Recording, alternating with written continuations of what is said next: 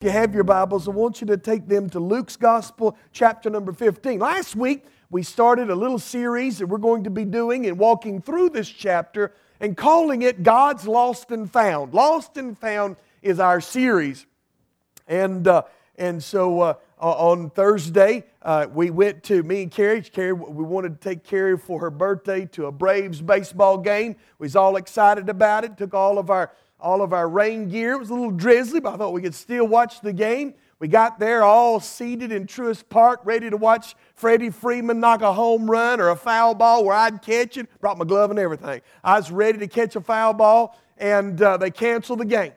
And so uh, we packed up all of our stuff and, you know, just had to leave really just distraught over not being able to see the game. And this morning, we're heading out to the car, and uh, Carrie's like, "Where's my where's the big umbrella that we got it, you know, that has the raindrops on it?" And I instantly I know exactly where it is.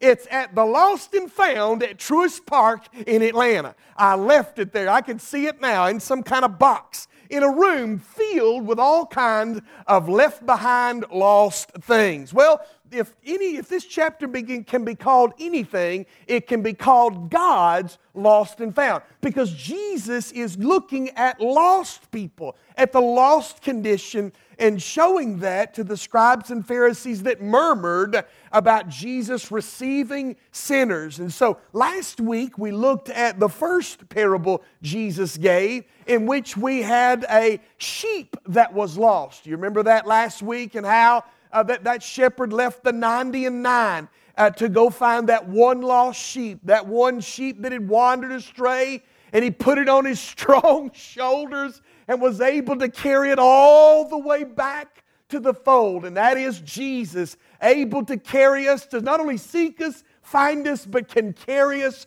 through this life. Well, today we're going to look at the silver that was lost. The silver that was lost. Look with me in Luke chapter 15, and we'll pick up reading again at verse number 8.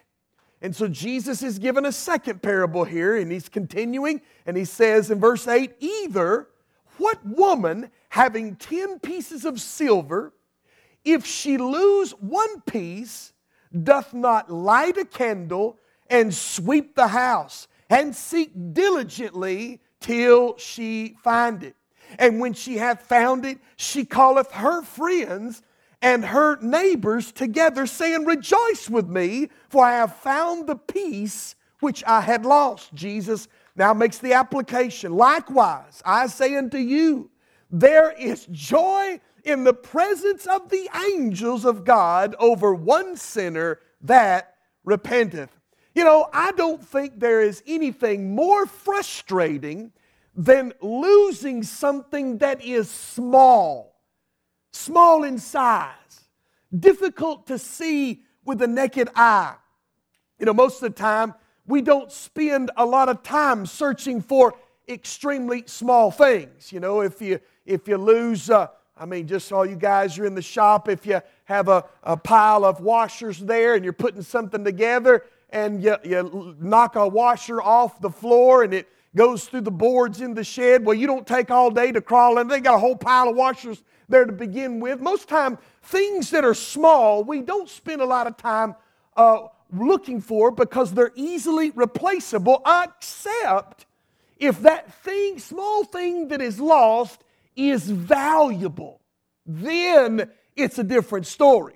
I've spent evenings on the ground with my eye looking over the top of the carpet and my hand feeling across of it, looking for a diamond earring or, or a screw from something that I, it's not replaceable. If I'm taking apart something, uh, which is usually the case, trying to fix something, and I drop that little tiny screw, oh my goodness, I, it's almost impossible to find. And so, but it depends on how valuable the thing is. I remember years ago, Carrie had lost, she had a, a, a, diamond ring for our wedding, a wedding ring. I gave her engagement ring. It was like a solitaire, and then she had a thing that went around it, had all these little diamonds in it. Well, one of the diamonds fell out of that, of that wedding ring. And it was a little bitty diamond. It was, you know, I mean, it was expensive. It's a diamond. And so we looked everywhere. I mean, all over the place. We looked in the bedroom, the bathroom, the kitchen, you know, just I mean, and once we'd almost given up hope, Carrie got in the car one day going to work, and some, some kind of glint caught her eye. And sure enough, down in the floorboard next to the door was that little tiny diamond that they put back into that setting. And so the, val- the, the extent of the search that we give for something small has to do with the value of the item. Likewise, in Romans 15, I mean, uh, Luke 15, Jesus is responding to the accusation that he received sinners, that he kept company with those that were irreligious or didn't care anything about the Mosaic law. Uh, these people would, could have been any, any, any number of things from those that were drunkards to prostitutes to the divorced to the uh, uh, to uh, publicans those of a shady business dealings uh, they were attracted to jesus and he found himself oftentimes surrounded by these types and the and the, the, the scribes and pharisees accused him of, of being suspect because he crowded himself around with these people. But Jesus tells these parables in Luke 15 to tell them that their perspective is wrong. That when they look at these people that are surrounding Jesus, they do not see them as God sees them. Oh, how important. Oh, how important this chapter is because what it does is shows us the heart of God for the lost sinner.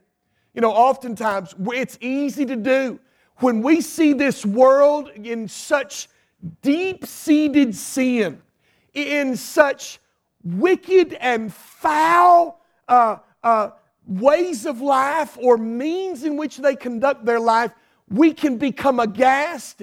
We can want to look upon them with uh, disdain and down our noses, and we, you know, we could easily find ourselves in the same seat as the scribes and Pharisees and not intending to be so.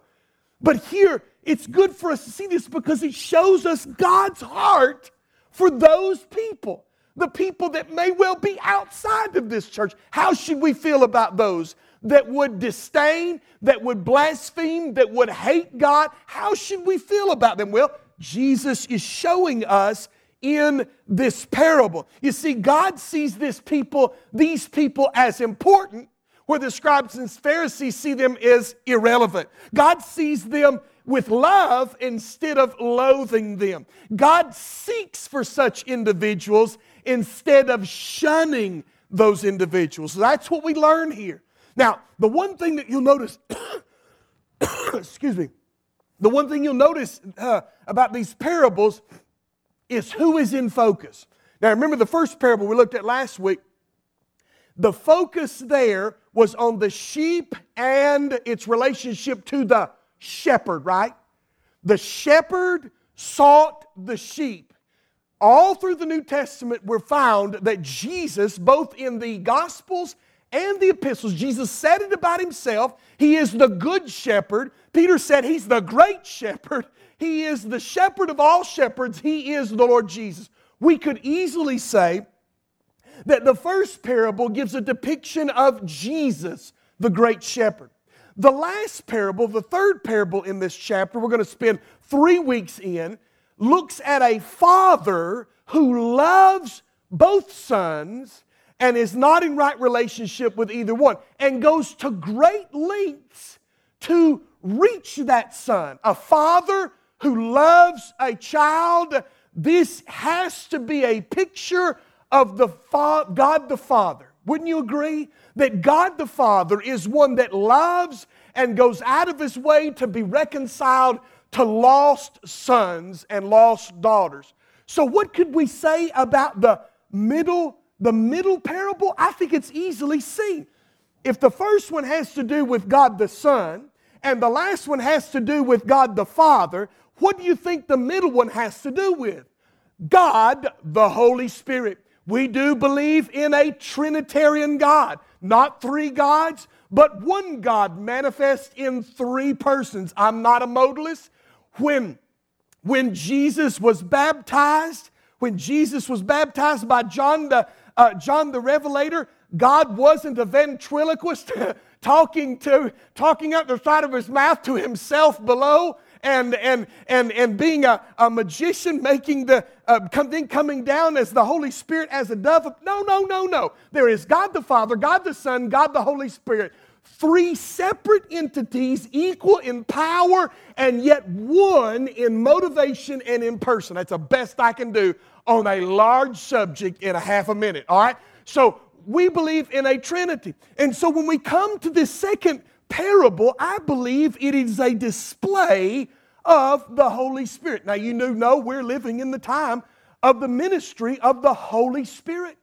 On the day of Pentecost, the, the kickoff of many, I believe in many regards, the kickoff of the New Testament church had to do with the what? The coming down of the Holy Spirit of God. Don't you remember? Jesus told his disciples, I will not leave you comfortless, but I will send another comforter, and he will direct you to me. He will speak unto you the words that I would speak unto you. We, Jesus came, died, buried, risen, ascended to the Father, where he intercedes on our behalf, and now Jesus, and now Jesus is gone into the heavens, and in his place he has sent the Spirit of God, the Spirit of Christ to walk with every single one. You know, you're in a blessed place right now. In the economy of God, we're in a blessed place because you know what? When Je- you know, we all say, "Oh boy, I wish I could have walked with Jesus. I wish I could have sat at the campfire and listened to Jesus teach." I wish I could have been with him as he went into Jerusalem. I, I wish I could have been around the physical presence of Jesus. I'm going to tell you what, Far better today than then because why? Jesus was in one physical part. He could only be in one place at a time. But now, at, by His Spirit, He's with you and you and you and you and you. He's with us all. That note that claim and claim Jesus Christ, He resides with us. He wa- Do you know that you have the person of Jesus Christ by the Spirit of God walking with you every day? And it is no less different than these disciples walking with Jesus. I submit to you, there's nothing that teaches thing, anything different in the New Testament than that right there. Jesus walks with you every day by the presence of the Holy Spirit. And so I believe that this woman here is a picture of the Holy Spirit. Now, don't get me wrong. This woman is not a symbol of the Holy Spirit, it's a picture, not a symbol. The Holy Spirit in nowhere in the New Testament do we find the Holy Spirit addressed as a woman or as a female role. Now, there is a book out there right now. It was popular many years ago, but it still has heretical teachings in it called The Shack. Have you ever heard of The Shack? Shack, uh, uh, Oprah really talked about, did a lot about The Shack. The Shack is a story that helps about a man who deals with the loss of a child by going out to this shack where there's these three people living in that shack. And these people are God the Father, who is represented as an African American woman who calls herself Elo- Elousia or Papa. Jesus Christ is a Middle Eastern carpenter, and then the Holy Spirit manifests itself as an Asian woman named Sarayu. Now, listen to me. There is no place in the New Testament where God the Father or, or the Holy Spirit are addressed in the feminine terms.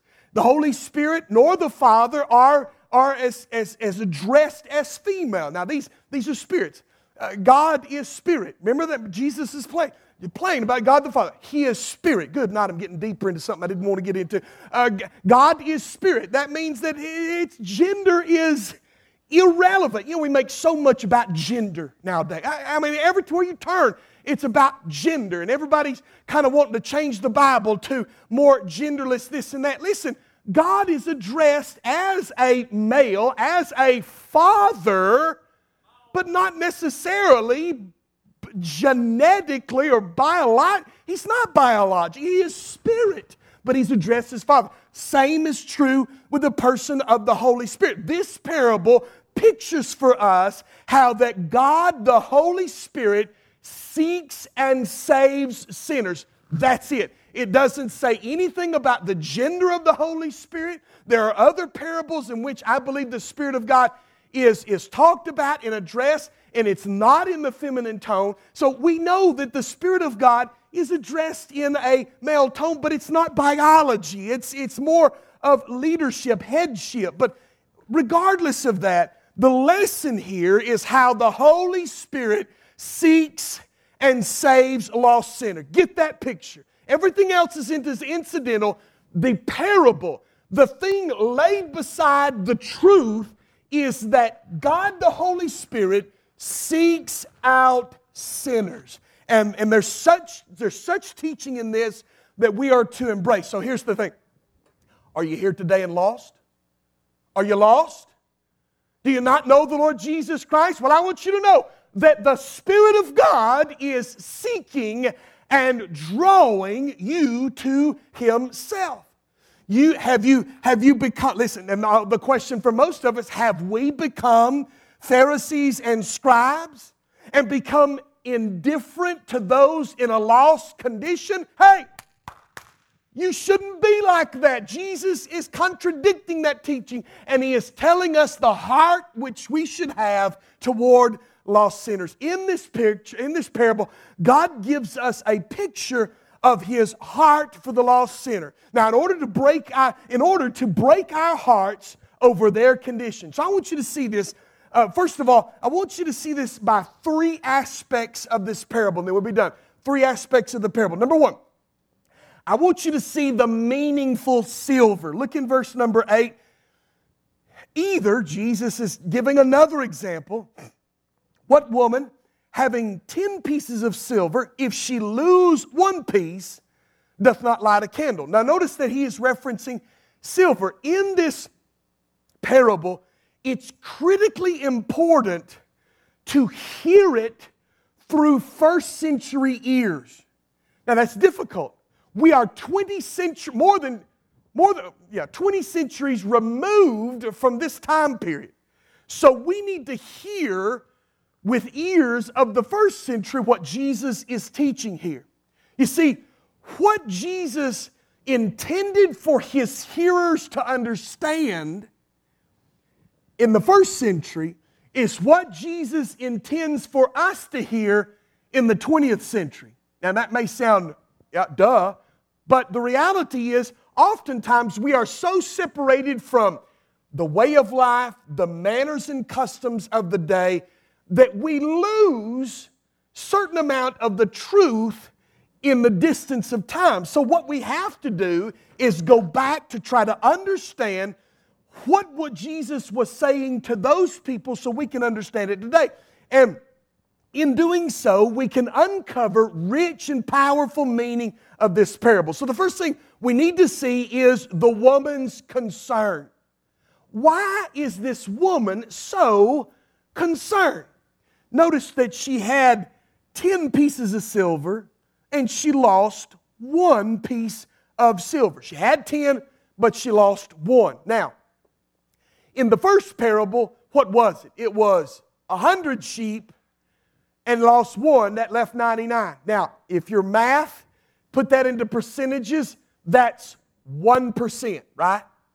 Not a lot uh, uh, 1% is an acceptable loss, in the, very acceptable loss in the business world. 1% loss.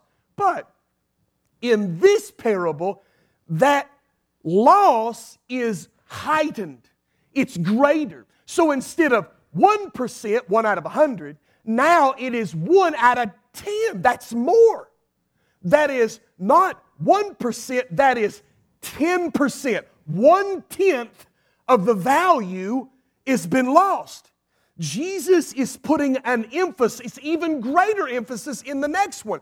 When instead of one out of a hundred, no, one out of ten, no, one out of two in the last parable, that's a 50% loss. That's when, in a business world, that's when you put on the brakes and you reevaluate. You know, you just, you just can't have a 50% loss. Jesus is showing more and more and more the greater value of the lost sinner, of these publicans and prostitutes that surrounded Jesus. He is saying, Look at the importance. 1%, eh, 10%, eh, half. They are of value, astounding value Jesus is giving to them. So, this woman here, she loses a silver. Now, that silver would be known as a drachma in her day and time. A drachma, a silver piece. Now, we might not consider that an acceptable loss. You think about 10 pieces of silver in your pocket, you know? Uh, maybe 10, what about, what about 10, 10 nickels? What is that? 50 cents. You got 50 cents in your pocket and you lose a nickel. You have 45 cents. Is that right? Did I do my math right? Is 50 cents over there? 50 cents in your pocket. You lose one nickel. You got nine nickels left. You got 45 cents. Hey, it's not that big of a deal. It's not that much of a loss. Uh, uh, one piece of silver compared to others. So uh, it's not necessarily that big of a loss. You still got nine coins. But in that day and time, it was a significant loss, even if we said it was dimes. Even if it said you had 90 cents as opposed to a dollar, that's still not much. I mean, a dime's almost getting to where you don't even reach out. You know, a penny, oh, good. Not 10 years ago, I stopped picking up pennies on the ground. Uh, you might not even, you might just passed up a dime laying on the ground. It's so, it's so small amount of value, but that's not the case with this woman. Silver coins and money was extremely valuable, extremely important in that day and time. These were people that lived right on the cusp of starvation, of financial disaster, and losing something of such value was very critical and important. Money was scarce, it was on the edge of disaster. Uh, the one drachma was a here, here's the here's the way to put it in perspective. One drachma in that day was the equivalent of one day's wage for that day and time. So what is that to you? Think about it. where you work, how much money you make, kind of break it down. Maybe you get paid every two weeks, you know, cut it in half and then cut it into five working days. That's, that's a pretty, that's a pretty, I mean, good chunk of change. You know, you, you don't want to lose one day of work completely. That's the value that we can place on this. And so, so it would be a financial disaster to lose something like that uh, from this woman. Also, this coin had a very special meaning for this woman, this, this bride, this wife here. In those days and times, married women wore silver coins as a headdress or as a necklace, almost like a wedding ring. Here's how it worked. This is so beautiful. This is so beautiful. The groom to be was charged with paying a bride price for the bride. The father would be out, whatever labor or, or, or duties that that daughter would bring into the household. And so, by virtue, remember how that Jacob, he spent 10 years and he got Leah, he spent another 10 years to get Rachel. That was that bride price that was agreed upon. And so, oftentimes, the bride price would be agreed upon, and that, that, uh, that groom to be would pay the bride price, whatever amount it was. The father then would take either all or some of that bride price and make it a dowry. I found this interesting this morning. I was looking it up how that a dowry is something that the father gives expressly to the daughter, whether it be money or land or some other financial means, given to the daughter to care for her and the children in case something happened to the husband. Let's say he walked away. Let's say he died prematurely. This dowry would be given to the daughter or the wife to be so that she would have some amount of security. And what she would do is take that dowry, or at least 10 pieces of that silver, and she would make a headdress of those coins and put them on her head.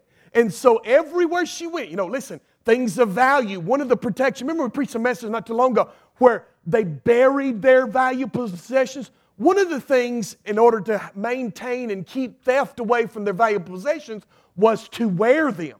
They would have gaudy gold rings made so they were always on their body. Well, the same was true with this dowry. She had it on her head, she had it around her neck, and she would always have it with her. Well, this dowry would be worn, the silver coins would be worn as as almost like a wedding ring, something that symbolizes her, her state of being wed to her husband. Now, if a coin was taken off, it had a symbolic meaning to the community that she had been unfaithful. Let's say that she had had a moment of unfaithfulness toward her husband. Her husband, as punishment, outside of uh, uh, uh, uh putting off divorce, outside of that, he would pluck one of those coins from her dowry that she would have constantly publicly worn on her head, and everybody looking at her would know something's not right. She has been unfaithful. I mean, it'd be so obvious, like a missing tooth. You know, you smile and the tooth is gone. It would be obvious to everyone looking that something was not exactly right. It had a special meaning. You can understand her concern with finding this one coin. It had significant personal commemorative value. I remember years ago, Carrie and I, we made a move from one house to another. And in doing that, like a knucklehead, I put her jewelry box in a storage shed here in Trenton. It's almost like a big sign. The whole community calls each other. I think around that storage hey, they got nice stuff. I saw them put a jewelry box in there. Like what a day or two later, that, that, that jewelry box was completely stolen. Had my class ring, had all of her, her jewelry, her grandmother's jewelry, had great sentimental value, heart aching, heart rending value, irreplaceable value. That's what this coin meant to this woman.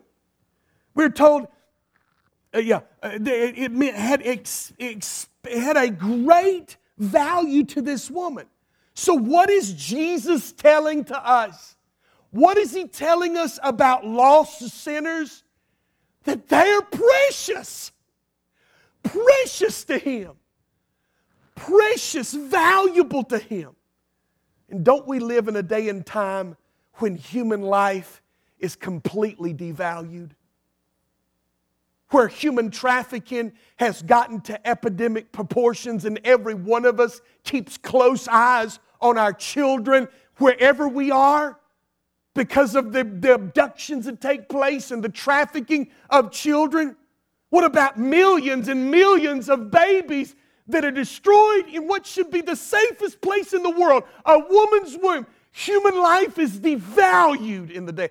Even, even euthanasia Euthanasia is seriously being considered in this country. It's already legal in Switzerland, in Denmark, and places like that to kill the elderly and the infirmed and, the, and those that are mentally slow. It's already set, even children that have suicidal thoughts are encouraged to follow through with that. They're given license from the government. If this eight year old kid says they want to die and kill themselves, you have no right to keep them from doing it. It is a, we live in a world where human life is so devalued. And Jesus has given us the preciousness, the beauty, the wonder, the, the love that God has for sinners. We see the importance God places on the lost, the concern for this woman over the silver is the concern of God over every sinner. Not only the woman's concern, but the worth of the coin. Notice also this coin.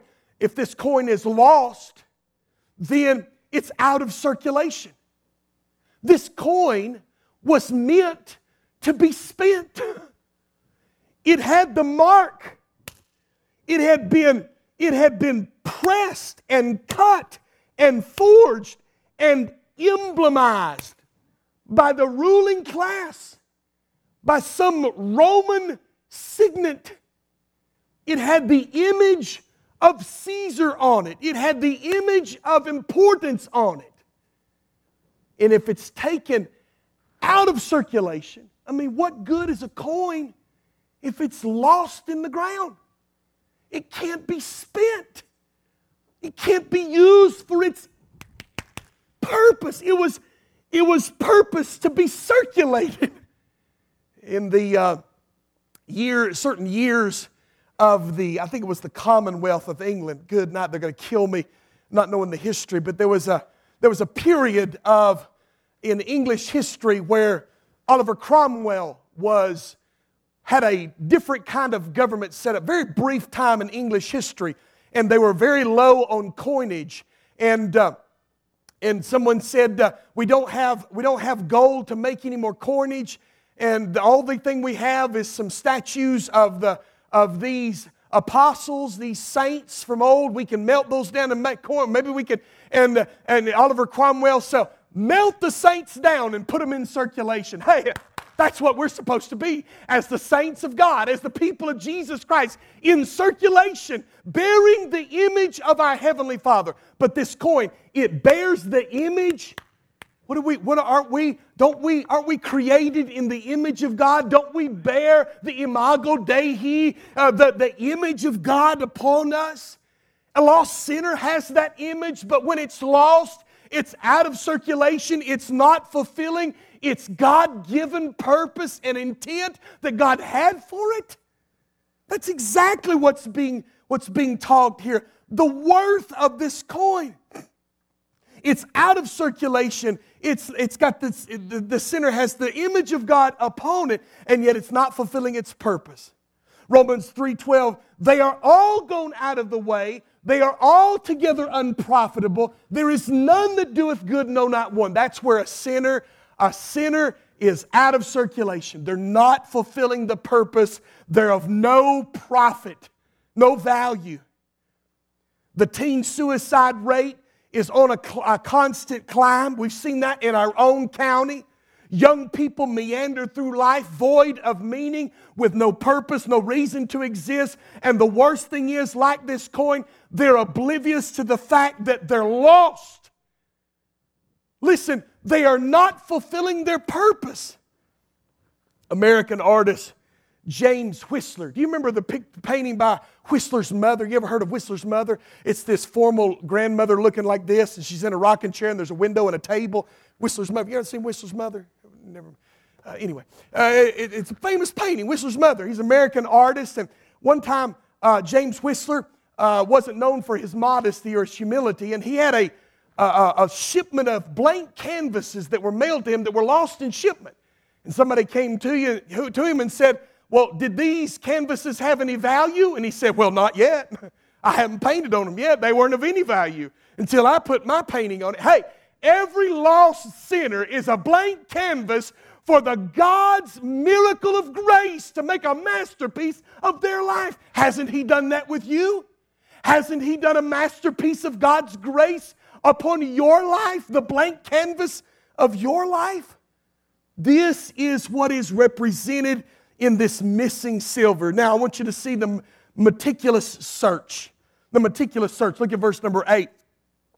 Woman having 10 pieces of silver, if she lose one, doth not light a candle and sweep the house and seek diligently till she find it. I can see this woman.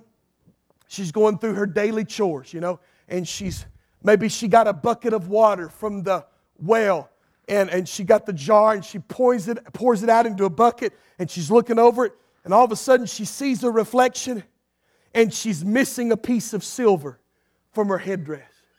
Or maybe she's cleaning a mirror in the home, a polished piece of metal, and all of a sudden, in its corrupted view, she notices that a piece of silver is missing from her headdress. Uh, uh, and all of a sudden she's in a frenzy. She's got to find that piece of silver. It was there this morning when she put it on. Where could it be? And she goes into a flurry of activity in order to try to find this lost coin. Notice, first of all, she began with a demanding search. A demanding search. Notice that the first thing she does is light a candle.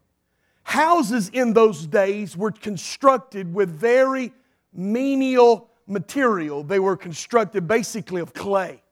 There are passages in the scripture that talk about when much rain falls, how that walls would swell and crumble over the weight of the house. Houses were very unsafe. And so, to put I don't know if you know this or not, but architecturally, a window is a weak point in a construction. It's always a weak point in construction. So, these houses that are really prone to having failures anyway Many of them didn't have windows. There were very dark places. And so this woman, she's, uh, she finds herself looking for this in a dark place. Might I remind you that this world is a dark place? John 3 19. And this is the condemnation that light has come into the world, and men loved darkness rather than light because their deeds are evil. In 2 Corinthians chapter number 4, Paul says that if our gospel is hid, it is hid to them that are lost, in whom the God of this world hath blinded the mind of them which believe not, lest the light of the glorious gospel of Christ should enter in. This world is a dark place. Darkened, lost sinners are darkened without Jesus Christ. They live an empty, purposeless life and go into a great and go into great perhaps in death. How in the world, how dark is a sin of uh, and shame-filled world can be? The guilt that is carried with no hope of forgiveness. Also, houses of that day were primarily built out of clay. Can you imagine, wives, ladies? Can you imagine if your walls were made of clay? It's bad enough that little Tom and Billy dragging every kind of, of dirt and muck from outside into the house. But can you imagine if your walls were made of dirt? constantly, it would be constantly uh, filled with dust and dirt and debris all over that house, making it a constantly dirty place. And for that coin to be lost would be to be lost down in the dirt, in the filth. It is a picture of what it means to be lost in our day and time. To be lost in the dirt of sin, Job 15, 16. How much more abominable and filthy is man which drinketh iniquity like water. Oh, what a description of the life of a lost sinner. How filthy, dirty man can become from his cesspool of a mouth to his sexual depravity. There seems to be no end to which a man will seek in order to fulfill his depraved lust of his heart profanity is commonplace. Pornography is plastered everywhere. Promiscuity is pervasive. And pedophilia is ever growing. And on and on and on. The transgender issue, homosexuality, all of the blights of sin upon this world. And man is living in dirt and filth. They may live in the cleanest house in Chattanooga but before the eyes of a holy God, they're no more than a lost coin in the dirt and filth of this world. The Bible says the imaginations of their hearts are evil continually. But where do we see this woman? Now, listen to me. Where do we find this woman?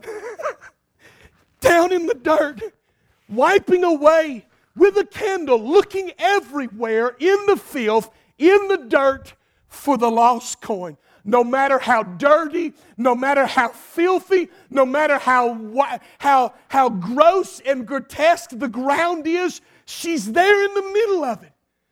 The Holy Spirit of God is not scared to jump right in the middle of a sinner's life. And thank God it says, look at verse number, number uh, 8 again. And she seek diligent till she find it. till she find it.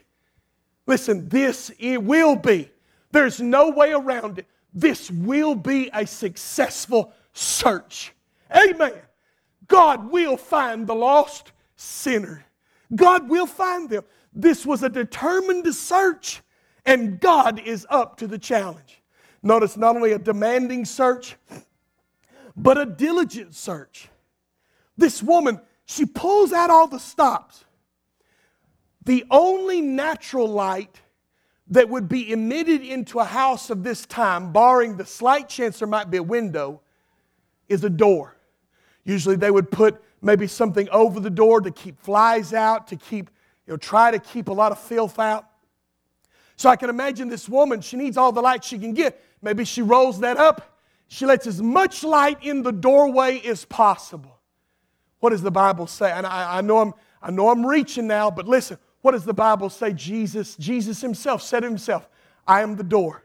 If any man enter in, he shall go out and find pasture. Jesus is the great door. And so She opens that door, lets as much light in as she can, and then she's got that candle and she's searching out the corners everywhere, looking for that glint of silver wherever she can find it. What do we know the light is? The light is God's Word, used by the Holy Spirit to search the hearts of lost sinners, to seek and to save that which is lost. Here she is, is this Holy Spirit going out and, and bringing the light of God's Word into that, into that dark place. You and I are the same thing. Jesus said, So let your light so shine among men, they may see your good works and glorify your Father which is in heaven. We're to be the light of the world. We're to bring the light of the world with the Holy Spirit and the Word of God into the lost sinner's life. Then she gets out. Then look at our verse. It says that she lights a candle, and then what? She sweeps the house. oh, she's bringing out the artillery. She gets some, maybe some kind of straw wisp broom, and she starts going through the house. And she starts sweeping. You know, she's got all, I can imagine, she's got all the furniture off the floor. She's checked every table. She's checked every, every, everywhere she can. She's everything off the floor. And she starts sweeping throughout the house. She's disturbing everything stirring everything up. I can imagine she swept here and swept there, the next room, sweeping and sweeping. The house is filled with dust and she's trying to see. She moved everything out of its place. I mean, I can imagine this little hovel just turned upside down looking for this coin.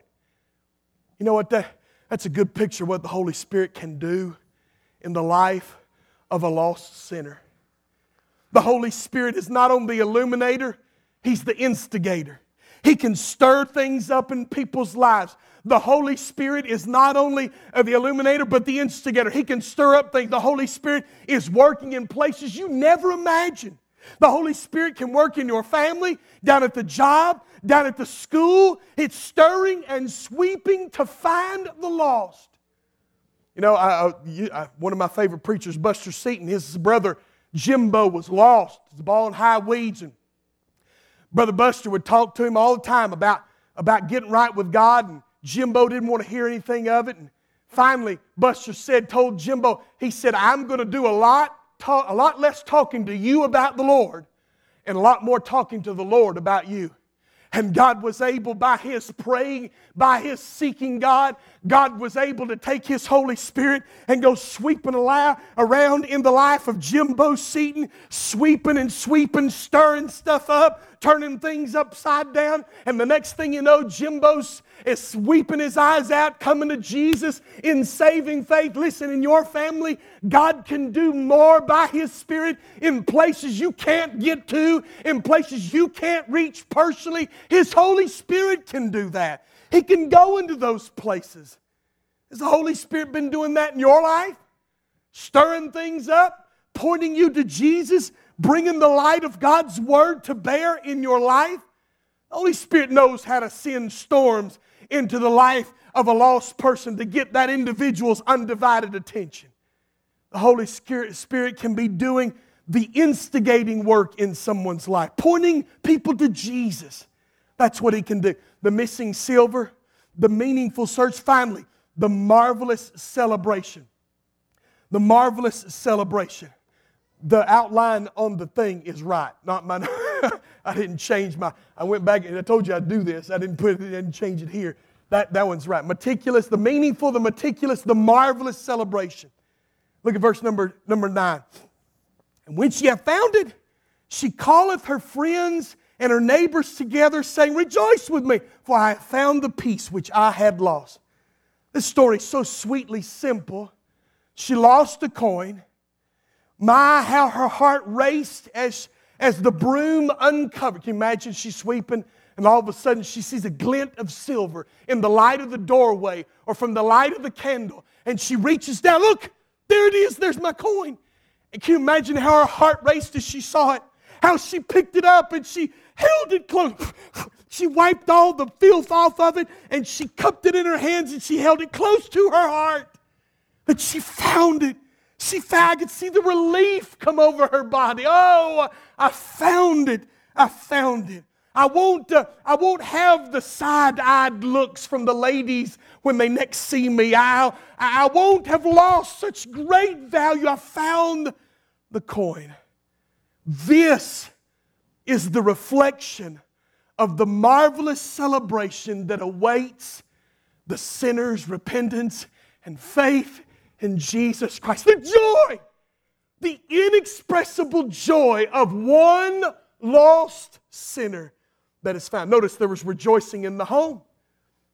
said that when she found it, she calleth her friends and neighbors. The, the word construction here indicates that of the feminine term. She's, she called all her lady friends. You know, when the guy brought back the sheep, you know, around his shoulders, I can see him.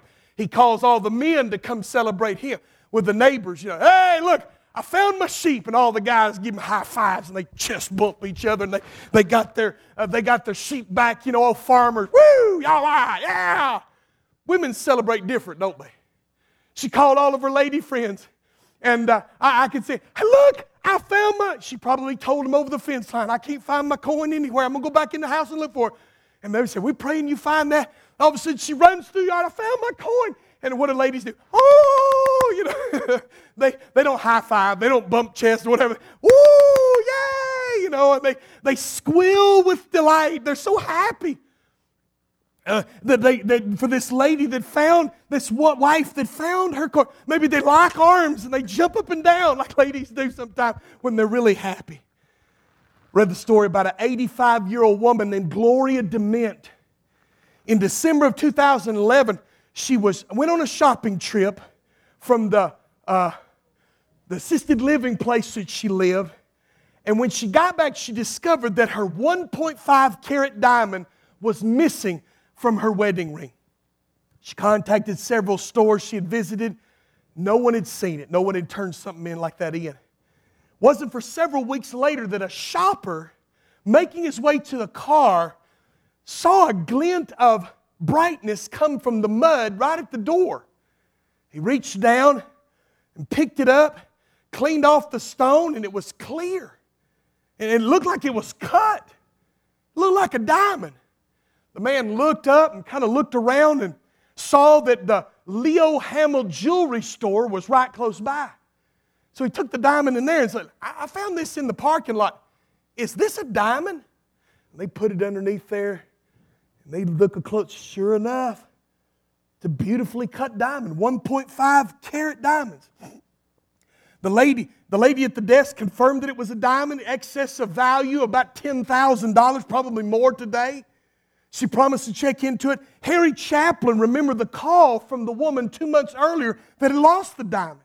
He contacted, and to the surprise and delight of Dement at, their, at her Escondido uh, retirement home, they had found the diamond.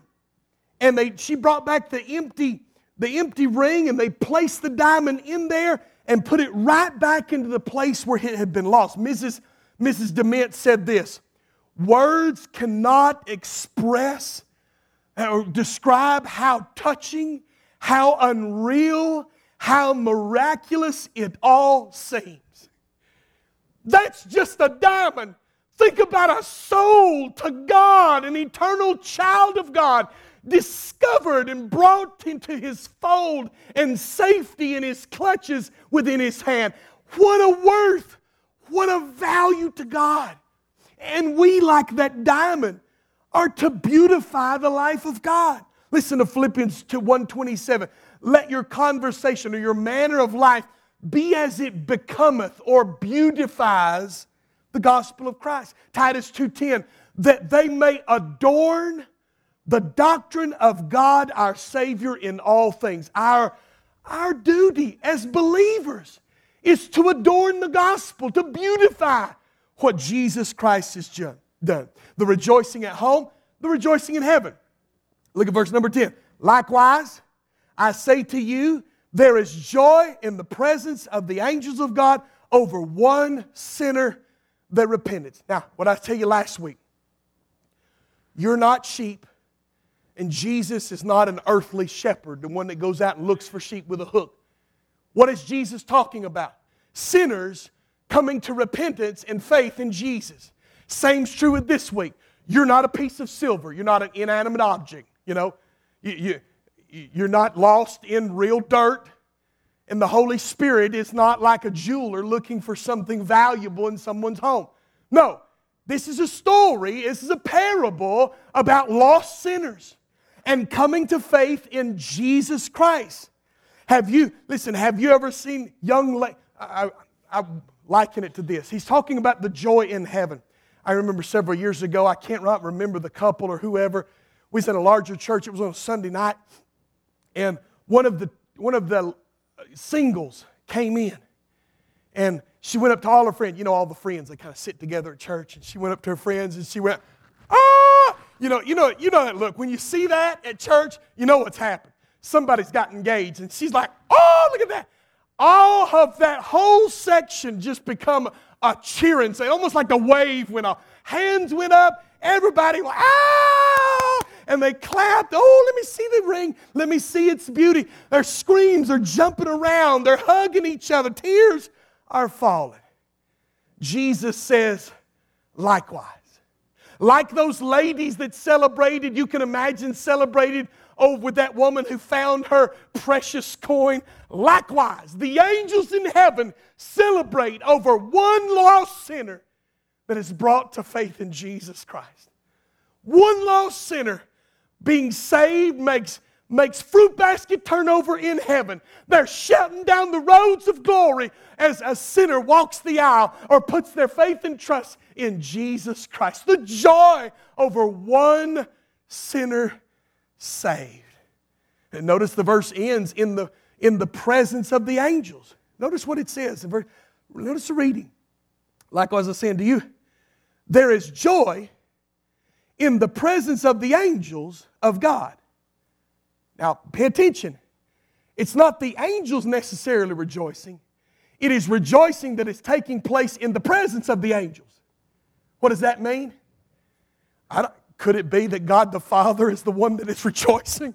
I found my, I found my lost silver. I found my lost sheep. I found my lost son. It is joy, the joy of God in the presence of the angels over one sinner that is saved. God Himself emphatically rejoices over one lost sinner that has come to faith in Him. The missing silver, excuse me, the meaningful silver, the, the intense search, and the marvelous celebration. Now, close, I'm almost done. I didn't intend to be this long. I want to preach short messages. You guys are so easy to preach, or, or you, just, I, I appreciate it. Years ago, I used to watch a television program, short lived, only had like one or two seasons. It's called The Finder. You remember that show? I think come on Fox years ago called The Finder. This guy had the knack of finding anything anybody lost, no matter how small. Matter of fact, one of the episodes, one of my favorite, was about a murder that happened near a swamp. And they could never find the bullet, and so a wrongful man was put into prison because they could never find the bullet and match it with somebody else's revolver. This man, the finder, somehow went into this swamp. I know it's TV, it's TV. Went into this swamp and found a bullet buried in a tree a good solid inch and exonerated this man. This is the finder. Man, it's just a great show. He finds little things like that. And he tells his clients this He said, I'll find it or I'll die trying. Listen, some 2,000 years ago, Jesus came and died. He already died to find every lost sinner that the Father hath given unto him. Jesus will claim his own. The Holy Spirit will find that lost sinner, and we are a part of that. You and I, all of us, are a part of this grand commission to be the hands and feet of Jesus, to have the Holy Spirit use us to bring lost sinners unto Jesus Christ. He can find lost sinners. If you're here today, you don't know the Lord Jesus, I pray the Holy Spirit of God has been sweeping in your life all through this message, disturbing things, tearing things up. I pray that the light of His Word has been shining on your heart. If you're here today and you're lost, you don't know the Lord Jesus, I pray He is, he is shining the light and pointing to Jesus, the door, the way, the truth, and the life, and calling you unto Himself. Church of God, it is up to us to be the hands and feet of Jesus, to be enabled by the Spirit of God, used to be used by the Spirit of God, to take the light of God's Word and to go into the shadowy places in this life, in this world, and shine the light of Jesus and point them to the door, the door of the gospel. That's what this Santa train, I'm hoping and praying this Santa train, God uses it to bring people from all around this community right to these doors, right to this parking lot out there, so that we might share with them the good news of Jesus Christ. Oh, listen, let us be about the Father's business. Let this let this parable challenge us with its seriousness, its motivation, its urgency, the value of lost sinners. God, help us, help us to change our value perspective on those that do not know the Lord. See them less as political enemies and more like lost silver that God desperately longs to find. Let's all stand to our feet, every head bowed and every eye closed. Dear Heavenly Father, Lord, we love you. God, take this parable and use it in our hearts that have become so Pharisaical in the way that we, I'm talking about me, God, how Pharisaical I have become toward that which you value you desperate to find, you long for. God, change my perspective to make me have a heart like yours. God, I pray for the lost, those around this community, and even in our families, Father, that are so far away. God, you can reach into places that we never can go by you, the light of your Spirit, by the Spirit of God, by the light of the Word of God, by the shining of the gospel. You can reach into people's lives and stir things up, making things uncomfortable. But God, uncover their need of a Savior. God, let us see souls saved in this place. God, rekindle a fire to see people saved in my own heart, in the heart of these that are listening to me this morning. God, we give you glory for what you do. In Jesus' precious name, amen and amen. Page number 81, if you need a hymn book, just as I am. If you're here today and you don't know the Lord Jesus as Savior, Come, come. Let the Holy Spirit show you the light of Jesus Christ, the gospel of Jesus Christ. You come. Go ahead, brother.